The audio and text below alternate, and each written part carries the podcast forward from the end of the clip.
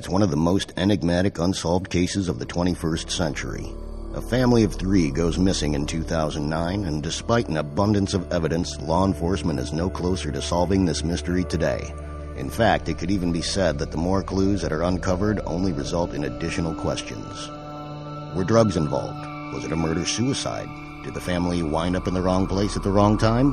Could someone have had a motive resulting in their disappearance? Or was it just random? Did they simply get lost in the woods? or could something far stranger have been at play? Tonight, we'll explore the disappearance of the Jamison family, and you never know, you may hold the key to unraveling this enduring mystery. Welcome to the Mask of Sanity podcast. I'm your host, Stuart Wallin. If you like what you hear in this episode, please consider becoming a patron by clicking on the Patreon link in the description. And now, what happened to the Jamisons. Bobby Jamison met his sweetheart Sherilyn in the summer of 2002, and it was love at first sight for the pair of free spirits. Two years later, they were married, and daughter Madison was born soon after. They made their home on an idyllic lakefront property in Eufaula, Oklahoma, and life was perfect, at least at first. In 2003, Bobby was maneuvering his vehicle around a blind curve when he was struck on either side by other motorists, injuring his back and afflicting him with chronic pain that rendered him unable to work. But the family endured, though the couple were gradually growing disillusioned with life in Eufaula. Bobby had always wanted to live in a more rural setting, away from people, to live simply and peacefully, and eventually Sherilyn would come to agree. It seems that several of her cats had died mysteriously, and she suspected neighbors of having poisoned them. In 2009, the nature-loving couple began making preparations to pull up their roots in Eufaula and find a nice 40-acre plot of land in the mountains. They took six-year-old Madison out of school in favor of homeschooling and began scouring the internet for a little slice of paradise that would fit the bill for starting a new life. In the fall of 2009, Bobby found the perfect spot.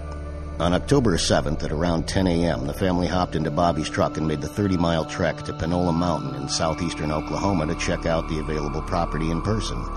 As they drove up the mountain, everything seemed ideal. The area was sparsely populated by a seemingly like-minded, self-sufficient community.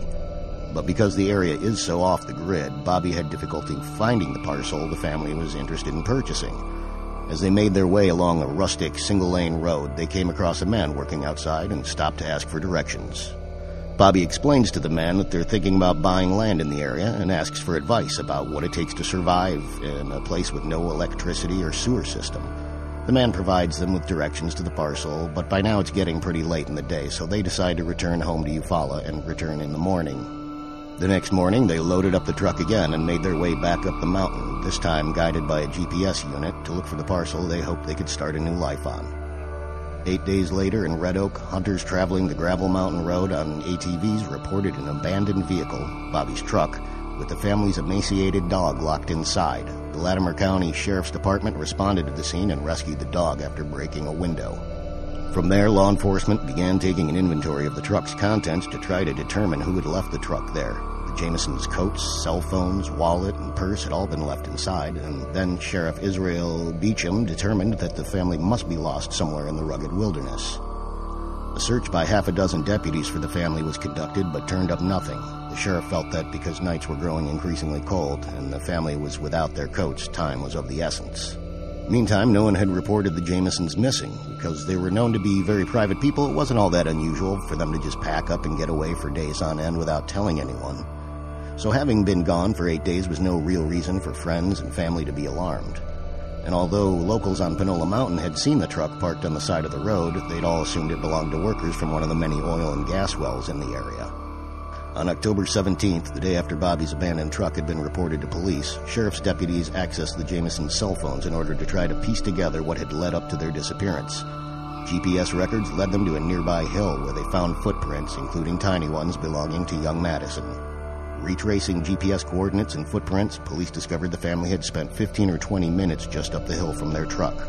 An eerie final photo of Madison was also retrieved from the Blackberry, and deputies located the exact spot at which it was taken. When Sherilyn's best friend Nikki Shenold later saw the photo, she was convinced the picture had not been taken by either parent. Based on Madison's uneasy, forced smile and the defensive crossing of her arms in the photo, Shenold is confident someone else was up there on the bluff with the Jamisons.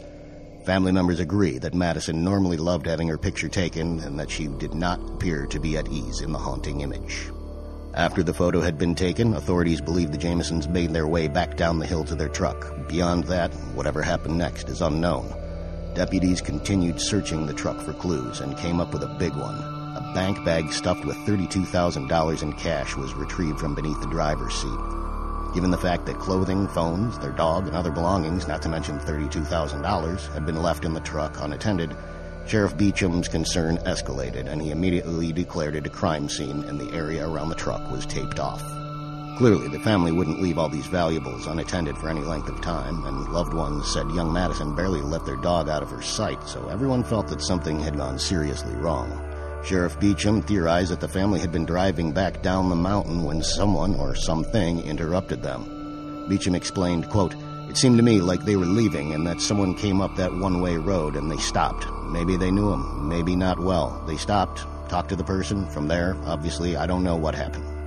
End quote. Local said because the area is so sparsely populated, it would be extremely rare for two vehicles to meet on that road. Did someone with bad intentions know the Jamisons would be there?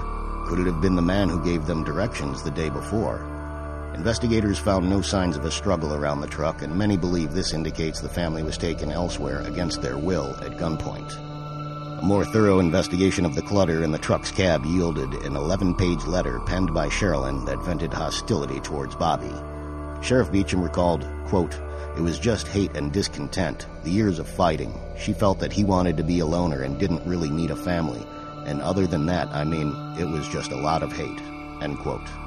Those who knew the Jamisons were aware that their marriage had been stressed for months and that they were considering a divorce. But Nikki Shenold, Sherilyn's best friend, argued that the letter was most likely just a journal entry meant to be therapeutic for Sherilyn and that she probably never intended to actually share the letter with Bobby.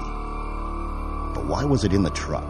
Had Bobby discovered the journal entry and planned to confront Sherilyn about it? Or could Sherilyn have left it in the truck as a letter to be discovered following a murder-suicide? Compounding this theory, family members reached out to police asking if they'd located a 22 caliber pistol that Sherilyn kept in the vehicle.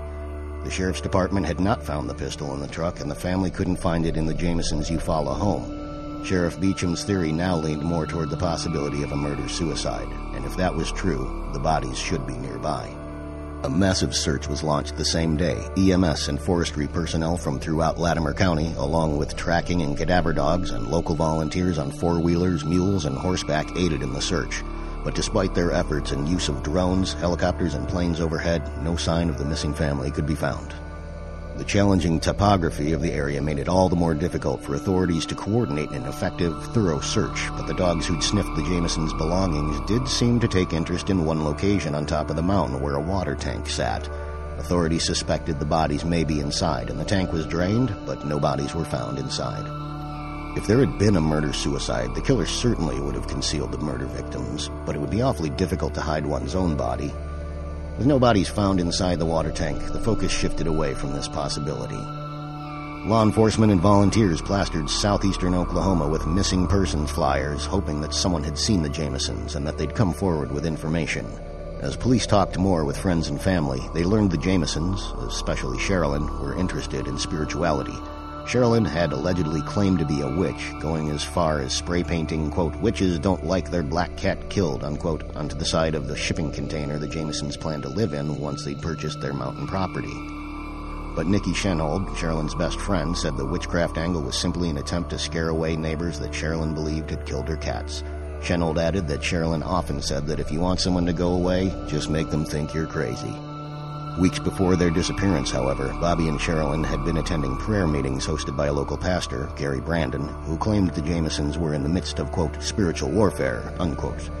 Pastor Brandon later told authorities the Jamisons claimed to have been having trouble with several ghosts in their Eufaula home. Sherilyn had reported seeing winged children named Emily and Michael interacting with six-year-old Madison. Starlet Jamison, Bobby's mother, had also heard this claim from Sherilyn, but had dismissed the notion as simply being the imaginary friends of a child who needed a coping mechanism to deal with the struggles in her parents' marriage.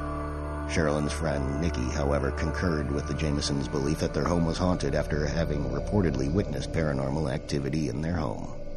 Pastor Brandon also reported that Bobby said he'd been seeing spirits on the roof of the Jamison home and had asked the pastor if there was some kind of, quote, special bullet, unquote, that could make the spirits go away. Though family members were familiar with Sherilyn's belief there were spirits in the house, it came as a shock to them that Bobby had also allegedly felt that way. Typically, in law enforcement, the more evidence you recover and the more you learn about the victims, the more scenarios you're able to rule out. But not in this case. Things only grew stranger. Case in point, a new lead was discovered on October 23rd, but it only led to more questions. Authorities noticed the Jamisons had security cameras pointed at their driveway, and officers were able to review a recording of the family as they packed for their mountain visit on the morning of the 8th. The eerie video shows Bobby and Sherilyn making as many as 20 trips back and forth between the house and the truck, even changing clothes during that time. And they appeared to be in what's been called a, quote, trance-like state. Describing the recording, then Sheriff Israel Beecham would later say, quote, We found it odd that they had to go back and forth so many times. They never acknowledged each other as they were walking back and forth from the vehicle. It's like they were the only persons in the world, end quote. Could the use of drugs account for their strange behavior on the video?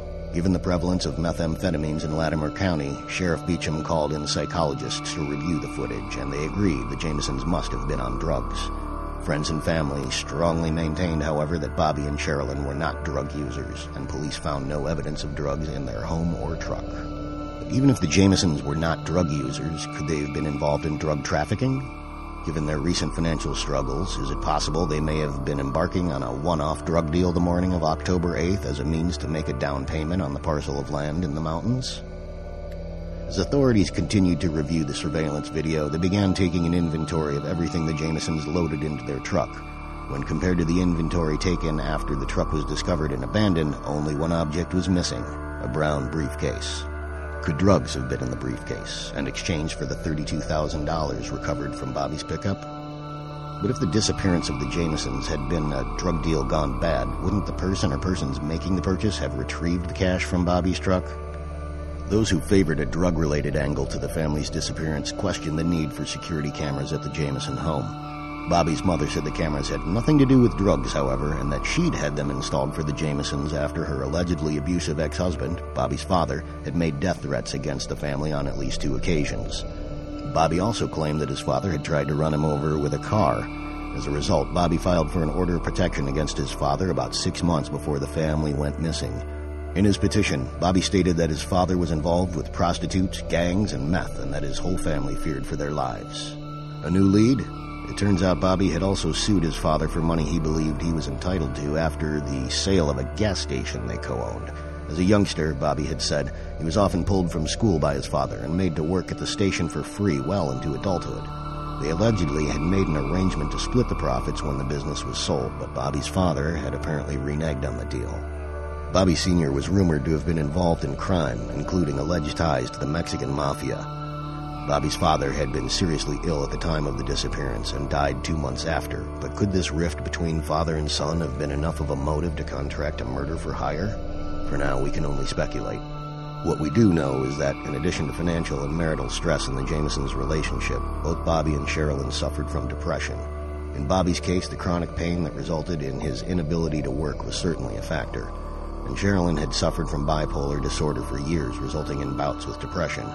According to Bobby's mother, it was during these periods that Sherilyn would exhibit feelings of anger, hatred, and self-loathing, which was often reflected in her journal entries.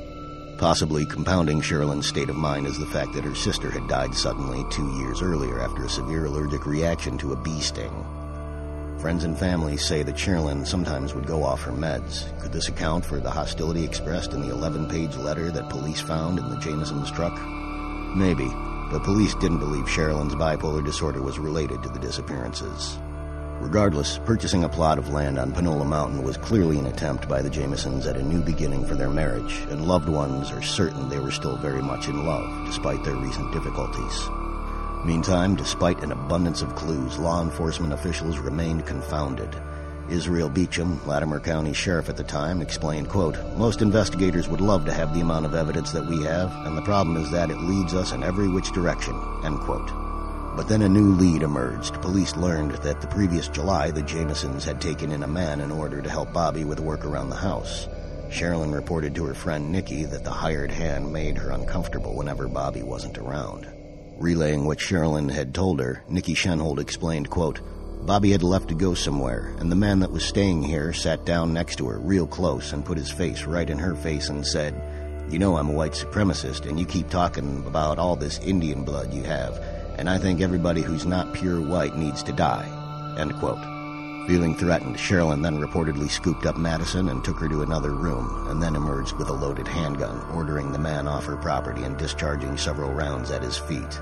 Upon learning this new detail, constituting a possible retaliatory motive, police discovered that the handyman had an extensive police record, pushing him directly to the top of their suspect list. The FBI was called in to help locate the man after his name was retrieved from a prescription pill bottle that had been found in the Jamisons' pickup truck at the crime scene. U.S. Marshals tracked him down in Wilburton, Oklahoma, and he was brought in for questioning. During the interview, however, FBI agents discovered the man had an airtight alibi and he was ruled out as a suspect. With this compelling new lead exhausted, still no bodies found, and media attention waning, the case had run cold again. In November 2013, more than four years after the Jamison family had disappeared, deer hunters in the Sans Bois Mountains stumbled upon the skeletal remains of two adults and one child, face down and side by side, less than three miles from where the family's truck had been found and because of the severe deterioration of the remains, it wasn't until the following 4th of July that the bodies were positively identified as those of the Jamisons. The condition of the remains made it impossible to guess at a cause of death, though the medical examiner located a small hole in the back of Bobby's skull that could either have been a small caliber bullet hole or simply post-mortem animal predation. So what happened? Let's review some of the most viable theories. First, a murder-suicide. In addition to recovering a pill bottle belonging to the Jamisons' former boarder, several other prescription bottles were found in Bobby's truck. Unfortunately, it's uncertain what the prescriptions actually were or whether the bottles were empty, full, or somewhere in between. Could any of the pills had proven lethal if, for instance, they'd been ground up and put into food eaten by the family during, say, a picnic after a hike? And what about the missing gun? A holster was found in the glove box, what if Sherilyn had taken the firearm along on the hike and used it to shoot Bobby in the back of the head during the picnic, perhaps after having poisoned Madison? She then would have had the opportunity to get rid of the gun for whatever reason, and then poison herself beside her now dead husband and daughter. If Sherilyn's spiteful 11 page letter was truly just a journal entry never meant to be seen by anyone but herself, why would it have been ripped from her journal only to be found in the Jamisons' truck after their disappearance? Is it possible it was meant to serve as an explanation behind a murder suicide for police to discover after the fact? And what about the missing briefcase? Could it actually have just been a small picnic set? Regardless, neither the pistol nor the briefcase have ever been found. If either could be located, it might amount to a huge break in the case. Sometimes the simplest explanation can be the solution to a very complex case. Though many believe it was unlikely Bobby would be up for hiking given his chronic pain, Maybe the family only intended to take a short walk, during which time they may have become lost in the dense forest, only to eventually succumb to the elements three miles away while trying in vain to locate a road. Given the fact that their dog and all their belongings were left in the pickup, they clearly didn't intend to be gone for long. Next theory drugs. In the weeks leading up to their disappearance, some say Bobby and Sherilyn had lost a lot of weight, possibly indicating drug use. Law enforcement, including Latimer County's new sheriff, Jesse James, believe the Jamisons' behavior in the security video seemed to back this up. Given that meth is a big problem in Latimer County, it's assumed that that would be the Jamisons' drug of choice. However, walking like zombies in a trance-like state and not speaking to one another doesn't seem to point to the behavior one might expect from someone under the influence of a methamphetamine. And do we know for sure that they weren't talking to one another, as described by law enforcement? Were the surveillance cameras even capable of recording sound? On the contrary, there's at least one clip from the security video that is aired on television in which Bobby and Sherilyn do face one another and appear to be speaking. Is this drug theory simply a way for police to reduce a demand for justice in the case by unfairly painting the Jamisons as drug users who simply got what was coming to anyone who dabbles in that world? But then there are the issues of the missing briefcase and the bag with $32,000 in $100 bills. These certainly could point to the Jamisons possibly having been involved in a drug deal in which the briefcase, presumably containing drugs, was exchanged for the large sum of cash. But again, if this had been a drug deal gone bad, wouldn't the double crossers have retrieved the $32,000 from Bobby's truck? Perhaps there's a number of compounding scenarios at play that may have made the mystery so difficult to unravel. What if, somewhere between Eufaula and Panola Mountain, the Jamisons had successfully completed a one off drug deal in order to obtain the means to make a down payment on the land they wanted to buy? This was during a time that Breaking Bad had become a smash hit on TV, after all. So if we consider that the missing briefcase and the large sum of money might not be related to the Jamisons' deaths, the focus of the investigation could become a little less blurry. And those who knew the Jamisons said they always preferred to deal in cash. Is it so difficult then to accept that people who wanted to live off the grid would also be distrusting of banks? That leads us to another theory. Those who live on Panola Mountain likely share that distrust of financial institutions. These are people who, like the Jamisons, just want to be left alone, and though the man who'd provided them directions the day before they went missing is not considered a suspect by law enforcement, what if he simply didn't like the idea of more people moving onto the mountain he calls home? He's the only person known to have seen them there, and he obviously knew exactly where they were planning to look at property. What else can be said about the sorts of people who might want to live far away from others? For one, Oklahoma is home to a number of known hate and separatist groups. Elohim City, for instance, is only 85 miles away from where the Jamisons disappeared. It's a private, rural community of extremists with which Oklahoma City bomber Timothy McVeigh had direct ties. And while the white supremacist who had once lived with the Jamisons was cleared as a suspect, it's difficult to ignore that being chased off their property at gunpoint by a woman proud of her Native American ancestry could be a real motive. Is it possible this man knew of the family's plans to purchase land on Panola Mountain? Though he personally had an alibi, could he have asked a fellow white supremacist to exact revenge on his behalf? But he's not the only one with a possible motive. If Bobby's father had ties to crime groups, had tried to run Bobby over with a car, and had made death threats against his son's family, resulting in the need for security cameras to be installed, what else might he have been capable of? Because he was receiving constant medical care at the time of the disappearances, Bobby Sr. was not personally considered a suspect by law enforcement. But maybe he just couldn't get over the fact that he was being sued by his own son and called upon one of his criminal friends to make the problem go away. What if the Jamisons had simply been in the wrong place at the wrong time? We know that meth is a big problem in Latimer County. Is it possible the family stumbled upon a meth lab hidden in the wilderness of Panola Mountain the day they went missing? There's also been a lot of speculation about a demolished pickup truck nearby that had been spray painted with satanic phrases and symbols. Someone had painted over them with Christian messages, and police have matched that writing to known samples of Sherilyn's spray painting on the family storage container. Did a Satanist witness Sherilyn doing this and not take kindly to it? Again, the wide open space of Panola Mountain can attract all sorts of people, even cultists. Sherilyn Jamison's mother believes the family was killed because Sherilyn had wound up on the hit list of a cult. Adding some credence to the notion she'd been targeted by some group, Sherilyn's friend Nikki said an anonymous woman reached out to her, stating that Sherilyn had gotten mixed up with a group called the United White Knights, an arm of the Ku Klux Klan based in Texas. Could the Jamisons' white supremacist former roommate have been connected with this group? About a year after their skeletal remains had been discovered, Nikki returned to the area where their bodies had been found and reported witnessing a number of vehicles with Texas license plates. As she lingered in the area, she heard what she described as warning shots being fired and promptly fled as a result. And it gets even more weird. Some believe there's a phenomenon related to the 35th parallel, also referred to as the line of tragedy. Worldwide, this 35th degree runs through places like Hiroshima, Tibet, Iran, Iraq, and Afghanistan.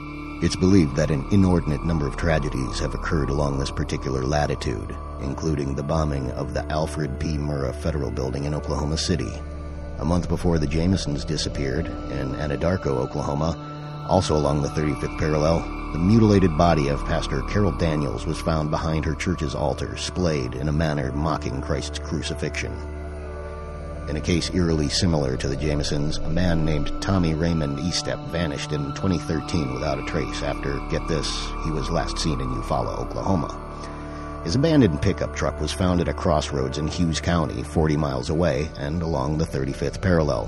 His skeletal remains were discovered not far from where his abandoned truck was found more than three years earlier, and like the Jamison case, the area had been previously searched by authorities when the man first went missing. But perhaps the most overlooked theory is the possibility that a series of paranormal events may have led to the Jamisons' demise.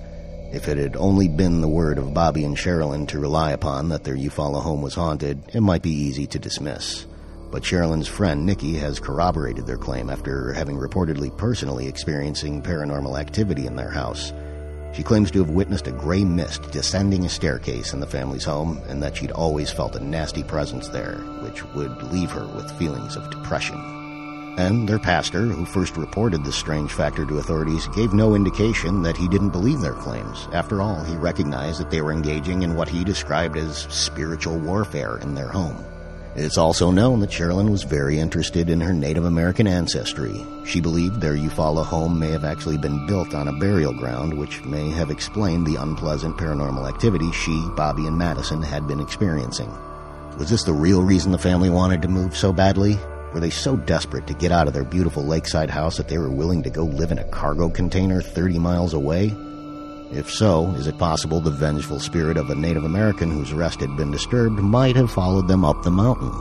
Pointing back to the surveillance video from the morning the family disappeared, the Jamisons are described to have been in a trance like state.